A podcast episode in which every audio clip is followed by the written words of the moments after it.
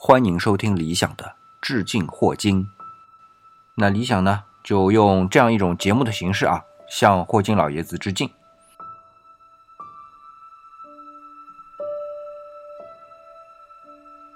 好了，经过上一期理想开篇的一个序，那这一期呢，我们就正式的进入到霍金老爷子所展示给我们的果壳中的宇宙了。那么在真正进入到第一章之前啊，我想读一段霍金老爷子特别给我们中文读者的一段话，很简短。那他是这么说的：“I would like to share my excitement at recent discoveries on black holes and cosmology with Chinese readers。”呃，翻成中文就是说，我很高兴啊，能够把我近期对于黑洞和宇宙学的一些令人激动的发现和我们中文的读者来分享。那可见啊，霍金老爷子对我们中文读者也是非常的重视。好，那么我们就正式进入到第一章相对论简史。为什么会说相对论是我们这本书一开始就要讲的这样一个内容呢？我想霍金老爷子的想法一定是这样的啊，因为不管宇宙学怎么样去发展，最奠基的一个理论就是相对论，所以这个整个书的第一章节就是来回顾一下整个相对论的一个发展过程。那么讲到相对论哈，我们知道分两个阶段，也就是有狭义相对论和广义相对论。另外再加上有相对论之前的阶段，从相对论本身来说啊，分成了三个部分，就是相对论之前、狭义相对论和广义相对论三段时间。那么在这之前呢，我可能再回顾一下爱因斯坦的整个人生历程。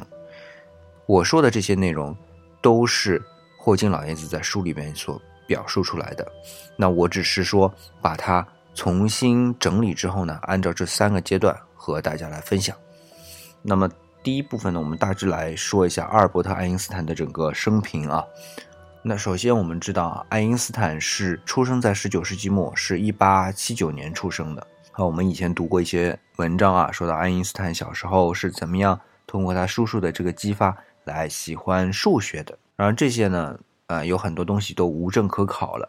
但有一点就是，爱因斯坦啊，作为犹太人。但是他对于犹太人本身的礼仪相对来说看得比较淡的宗教上的一些信仰吧，嗯，相对来说还是看得比较开啊。然后呢，年轻时代的爱因斯坦其实还蛮辗转的啊。先是在德国的乌尔姆市出生，然后他一岁的时候，也就一八八零年呢，就迁居到了慕尼黑。然后呢，又由于家庭的原因啊，他爸爸这个生意不是很好。为了躲债啊，到了一八九四年呢，他又移居到了意大利。一九零零年的时候，他是上一年申请到了瑞士公民权之后呢，就进入到了苏黎世联邦理工大学呢，进行他的大学学习。四年之后毕业，到了一九零四年的时候呢，就成为了一个瑞士专利局的技术员。然后在这段时间之内呢，他有很多的这种想法吧，年轻人。只是在第二年，也就一九零五年，他就这所谓的神奇之年啊。他就发表了五篇论文，其中很重要的三篇论文，一篇论文是解释了光电效应啊，基于普朗克的一些发现，他觉得这个很好，能解释了一个光电效应。至于光电效应什么样，以后有机会再跟大家分享啊。那么另一篇呢，很重要的论文叫做《On the Electrodynamics of Moving Bodies》，这个名字呢，就是按照德语直接翻译过来的，名字就叫做《论动体的电动力学》。论文是一九零五年发的啊，当时翻译成英文呢是这样的一个名字，但是呢，到了一九二三年重新刊印这篇论文的时候，名字就改成了 The Principle of Relativity，也就是相对论的原理。那么这篇论文呢，就奠定了爱因斯坦的狭义相对论的呃一个理论基础。那么当然还有一篇很重要的论文是对于爱因斯坦本身来说很重要的论文啊，就是分子大小的新测量法。那这篇论文呢，就是让爱因斯坦获得了博士学位。还有一篇很重要的论文叫做《热的分子运动论所要求的进液体中悬浮粒子的运动》啊，这样一篇论文解决的是什么呢？是布朗运动啊。布朗运动是一位生物学家叫布朗。啊，他发现，哎，花粉在水里边会无规则的运动。那么，爱因斯坦的这篇论文呢，就是来解释了这个布朗运动的原因。那这是很神奇的，一九零五年啊。再往后呢，到了一九一二年，爱因斯坦就提出了光化当量的定律。哎，这是量子物理的部分啊。然后呢，一九一三年呢，他就到了柏林洪堡大学任教授。然后时间就来到了一九一五年，爱因斯坦呢在哥廷根大学的一次演讲上面呢，就提出了广义相对论，它的一个引力方程。然后呢，哎，到了一九一六年三月，他就总结了他的整个思想。形成了一篇论文，叫做《The Foundation of the General Theory of Relativity》，也就是说广义相对论基础。那么有了这样一篇论文呢，爱因斯坦的整个相对论的理论体系啊，就构建的很完整了。那么到了一九二一年呢？因为广义相对论和狭义相对论在当时都很难去被验证，那么诺贝尔物理学奖呢又觉得需要把这个奖颁给爱因斯坦，所以呢就找了他刚才说的1905年的解释光定效应的这个论文呢，就颁了诺贝尔物理学奖给他。那么有一个时间点呢，就是到了1929年的时候，爱因斯坦就决定。要把一些基本力都统一在一起，那么所以呢，就试图去构建另外一个理论，叫做统一场论 （Unified Field Theory）。但是呢，他一直到七十六岁去世的时候都没有成功。那么在接下来的时间点就是一九三三年了。一九三三年的时候呢，呃，我们都知道发生什么事情啊？就是希特勒制造的国会纵火案嘛。经过一系列运作啊，德国从此就进入到了希特勒的。纳粹统治时期，呃，就法西斯独裁的统治时期。那么这一年呢，正好爱因斯坦在新泽西州的普林斯顿大学访问，因为这样的一个事情呢，就决定就不再回德国了。那么到了一九五二年的时候，以色列建国后的第一任总统啊，哈伊姆·魏兹曼呢，也被亲切地称为以色列之父，真的是现代以色列之父。说起这段历史，啊，以色列最近一次的建国史。呃，也是非常的感慨。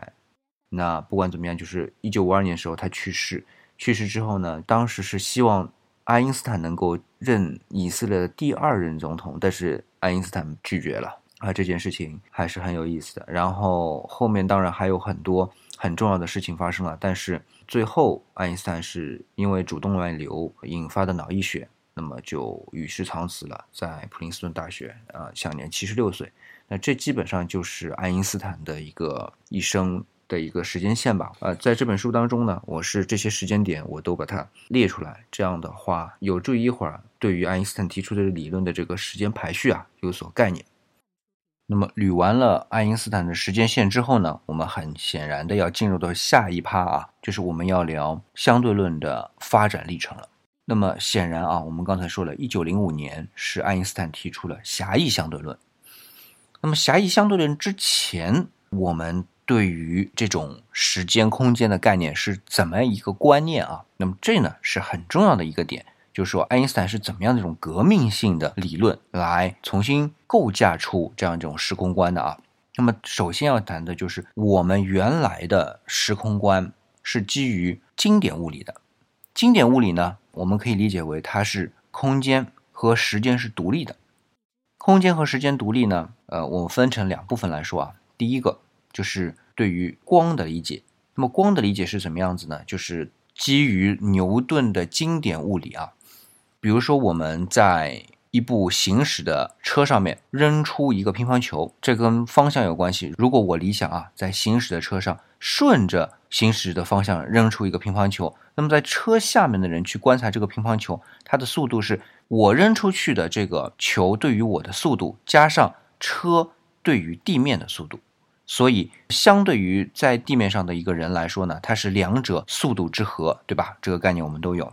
那么当然反过来，我理想在车上逆着车的方向去扔一个乒乓球，这时候的绝对速度就是在车下面的这个人去观察这个乒乓球的速度呢，就是我扔出去乒乓球的速度和我车行驶的速度相减。我们说相减啊，其实也是相加，只不过因为速度是矢量嘛，它是有方向的，两者相加就是一个是反方向，就是负的，呃，所以它相加之后是减少的速度，对不对？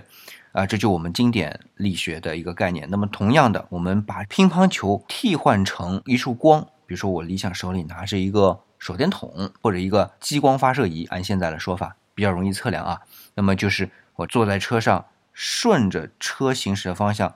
打开激光发射器或者手电筒，这束光的速度和我逆着车行驶的方向去打开这个手电筒或者激光发射器，这个光的速度是不一样的。它两者一个是要加上车的行驶速度，一个要减去车的行驶速度。当然了，车的行驶速度比较慢啊。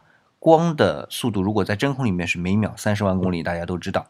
所以呢，这点变化可能是微乎其微。但是如果我们能够足够的精细的测量，是能够把它测量出来的啊。我们先把这样一个概念放在一边儿，这是第一步。那第二步呢，就是一个传播介质的问题。我先举个例子啊，比如说我理想在一潭水啊静止的水里边扔一个石头，砰。扔下去之后，是不是水面就会泛起波澜啊？那么这个波啊，是我扔下去这块石头能量通过水的上下震动向外传播出去，哎，这就是波的本质。